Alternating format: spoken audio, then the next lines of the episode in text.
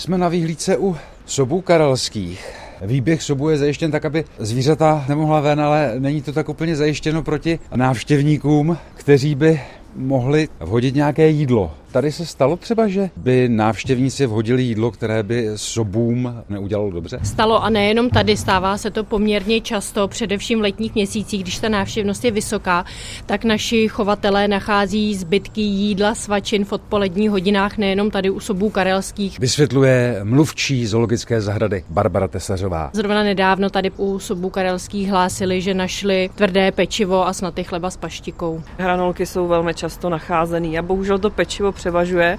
Ty naše zvířata mají přesně stanovené krmné dávky a to pečivo jim nahrazují speciální granule, jadrný krmivo.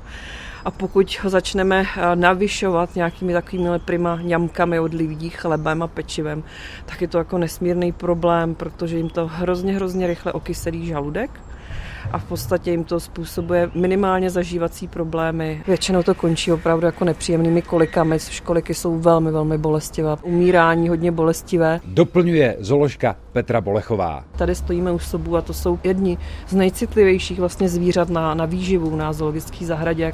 Dostávají speciálně dovážený lišejník ze severu jsou opravdu velmi, velmi citliví. I ten jeden krajíc chleba může pro to zvíře být fatální. Za poslední roky bylo štěstí, že vlastně tady žádné zvíře neuhynulo. Ano. Ale historicky tady úhyny kvůli té nevhodné stravě od lidí byly. V 70. letech to byla slonice, to kontaktní zoo, kde opravdu ty lidi mají nejblíž k těm zvířatům. Tam jsme nějaké případy samozřejmě také měli těch úhynů. U kosp tam teda zažíváme ještě další věci a to je, že tady lidi třeba natrhají rododendrony. Rododendron je hodně, hodně jedovatý.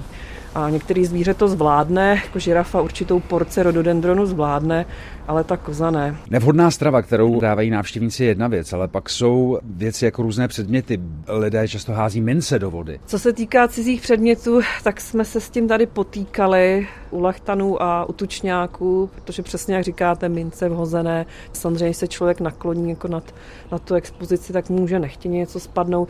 Z toho důvodu jsou informační cedulky, kde je telefon. Když se tohle stane, tak na ten telefon stačí zavolat. Ten ošetřovatel je informován okamžitě, že může tomu bazénu jít a vylovit ty předměty. Speciálně tučňáci a lachtani je pro ně přirozený, jakýkoliv pohyb, co se trošku jako zabliští a leskne je v té vodě, okamžitě jdou zkoumat. Je to pro ně přirozený.